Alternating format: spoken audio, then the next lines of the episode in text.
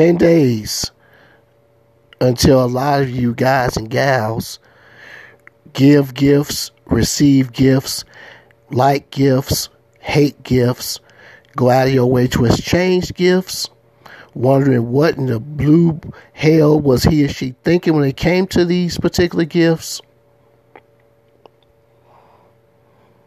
But what will you show in return?